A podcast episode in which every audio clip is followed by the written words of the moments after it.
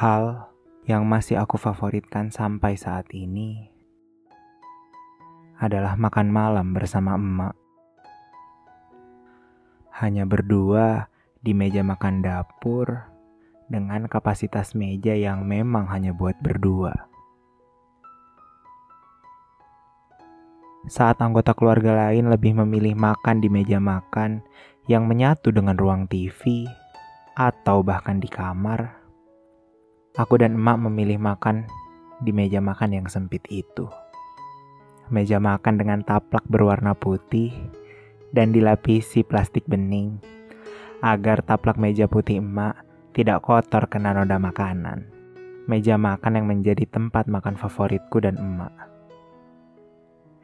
tempat yang terasa hawa pengapnya karena berada di satu sekat yang sama dengan dapur.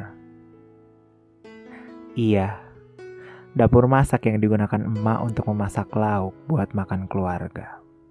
Sehingga terkadang saat menyantap makan malam, emak memilih untuk membuka pintu dapur supaya ada semilir angin yang masuk agar tidak terasa begitu pengap. Hitung-hitung anginnya membantu proses pendinginan nasi. Nasi yang masih panas yang emak tuangkan dari belanga tempat nasi ke piring makanku. Emak menuangkan dengan tambahan ucapan yang bukan selamat makan, melainkan habiskan nasinya nak. Meski entah sebanyak apa takaran nasi yang emak tuangkan. Aku dan emak sangat kompak sebagai tim penghabis. Karena kami selalu makan belakangan. Emak yang sehabis masak harus memastikan semua anggota keluarga sudah makan malam terlebih dahulu, baru bisa tenang menyantap jatah makannya. Sedangkan aku, anak yang selalu beralasan ingin nemenin emak makan, mau gak mau, ikut makan belakangan bareng emak. Padahal itu hanya alibiku saja. Biar lauk ayam goreng atau ikan goreng yang sisa di meja makan, aku yang menghabiskan. Sebab emak selalu memasak jatah lauk lebih. Dan tentunya itu akan menjadi jatahku sebagai yang makan terakhir.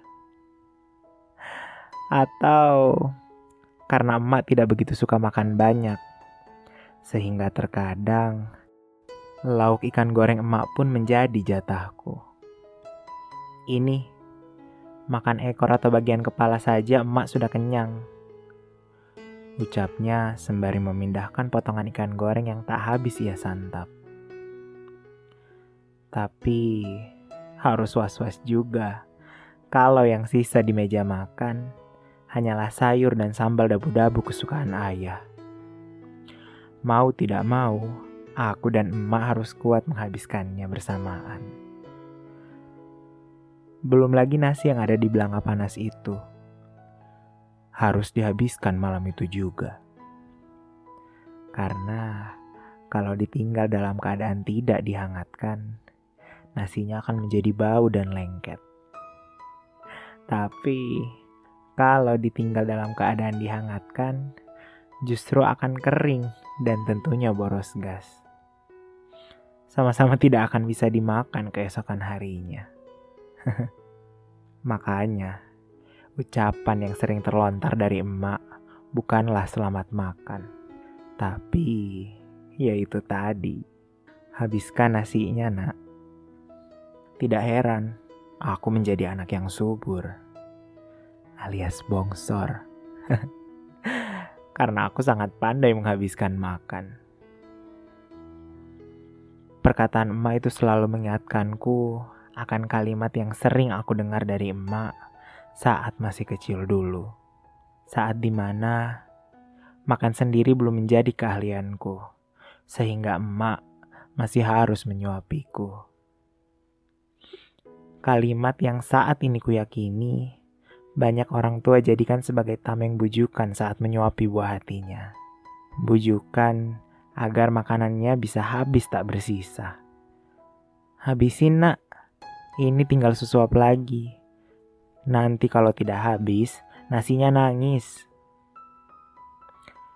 Kalimat yang aku sadari setelah beranjak remaja adalah kalimat yang sangat hiperbola.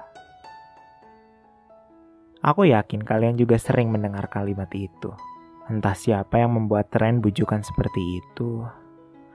Tapi lucunya, aku yang masih kecil saat itu percaya saja dan bertekad untuk menghabiskan suapan nasiku. Harus. Aku tidak ingin nasi itu menangis. Beranjak remaja, aku mempelajari lebih banyak hal berkaitan sepiring nasi. Guru pesantren kilatku saat SMP pernah memberi satu pilihan pada salah seorang temanku dengan nada tegas. Karena melihat temanku ini tidak menghabiskan makanannya. Habiskan nasi di piringmu atau kamu cuci semua piring bekas makan temanmu. Sedikit ketus nadanya, hingga buatku bergumam dalam hati. Lebay, sisa berapa butir saja haruskah segitunya? Tak berapa lama, guru yang tadi menegur berkata, Biasakan habiskan makanan kalian. Kita tidak tahu di butir nasi yang mana yang Allah simpan rahmat dan berkatnya melalui sepiring nasi itu. Bisa jadi Butir terakhir itu yang bikin kalian pintar dan pandai. Bisa jadi butir terakhir itu yang buat kalian kuat menjalani aktivitas seharian. Kita beruntung bisa makan nasi meski sebutir. Di luar sana, belum tentu ada yang seberuntung kalian. Makanya tolong biasakan bersyukur untuk rezeki ini dengan cara menghabiskan sepiring nasi yang tersedia. Kurang lebih seperti itu ucapan guru pesantren kilat sekolahku dulu. Tentu sangat dalam makna yang beliau jelaskan mengenai sepiring nasi hingga butir terakhir. Harusnya, semenjak saat itu aku mulai belajar menghargai sepiring nasi yang tersedia. Karena ada berkat dan rahmat dari sepiring itu. Aku harus memaknai rejeki dari sepiring nasi. Tapi, aku hanyalah bocah yang cuma tahu makan saja. Toh selama ini makananku selalu habis-habis juga kan? Tentu tidak mubazir.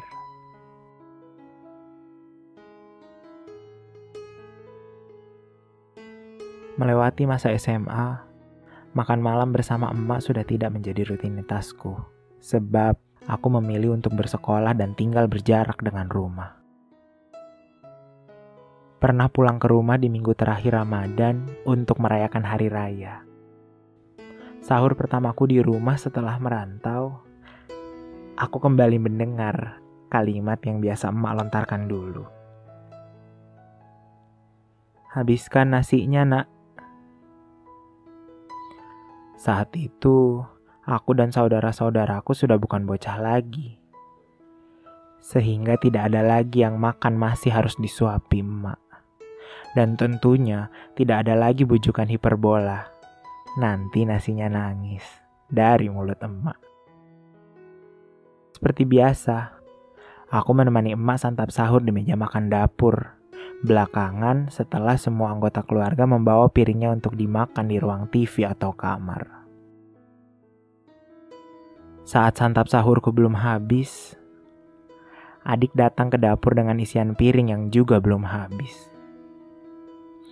Eh, habiskan itu nak, tinggal sedikit lagi, biar kuat puasanya. Ucap emak melihat piring nasi adik yang masih belum habis.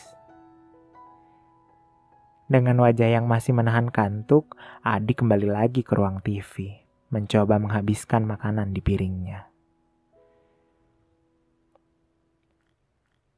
Menjelang bunyi tanda imsak dari masjid komplek rumah, semua anggota keluarga sudah menyelesaikan santap sahurnya. Kerjaan emak berlanjut untuk mencuci piring bekas makan keluarga. Aku yang masih duduk di kursi meja makan dapur, memandangi emak. Emak yang mencuci piring dengan wajah sumringah, tiba-tiba melontarkan ucapan. Pintarnya anakku bisa kasih habis makanannya. Sejenak aku terdiam dan merenung sambil memandangi emak. Di tengah lamunanku, emak masih saja lanjut berucap. Jangan biasakan mubazir makanan, nak. Di luar sana, banyak yang belum bisa makan, kasihan. Kita yang dikasih rejeki harusnya bersyukur bisa makan. Ucapan adalah doa dan ucapan emak membuatku kembali teringat akan apa yang disampaikan guru pesantren kilatku saat SMP dulu. Makna yang mendalam dari sepiring nasi tentu benar adanya. Ada berkat dan rahmat dari Allah dalam rejeki sepiring nasi yang bisa kita santap. Lebih dari itu, bahwa di balik sepiring nasi itu ada doa dan pengharapan baik dari emak pengharapan agar kelak anaknya bisa menjadi anak yang kuat lewat ucapannya. Habiskan nak, tinggal sedikit lagi, biar kuat. Atau doa agar anaknya menjadi pribadi yang pandai dan yang pintar lewat pujian. Pintarnya anakku bisa kasih habiskan makanannya.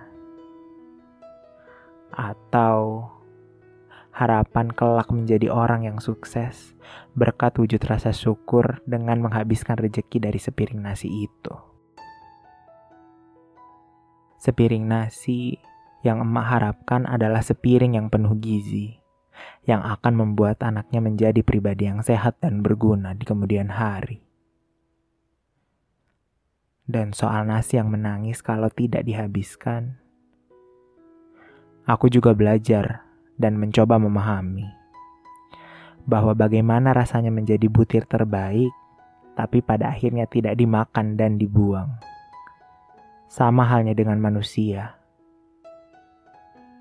Bagaimana rasanya jika sudah menjadi versi terbaik, tapi tetap tidak dinilai dan bahkan dibuang atau dicampakkan. Nasi tentu tidak mengeluarkan air matanya tapi ada orang di luar sana yang akan merasa miris melihat nasi yang mereka dambakan hanya berujung di tempat sampah oleh kita yang membuangnya.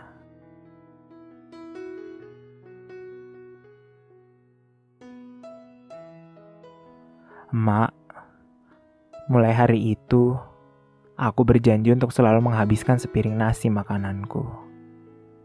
Meskipun dari dulu emak selalu membiasakan aku menghabiskan makanku.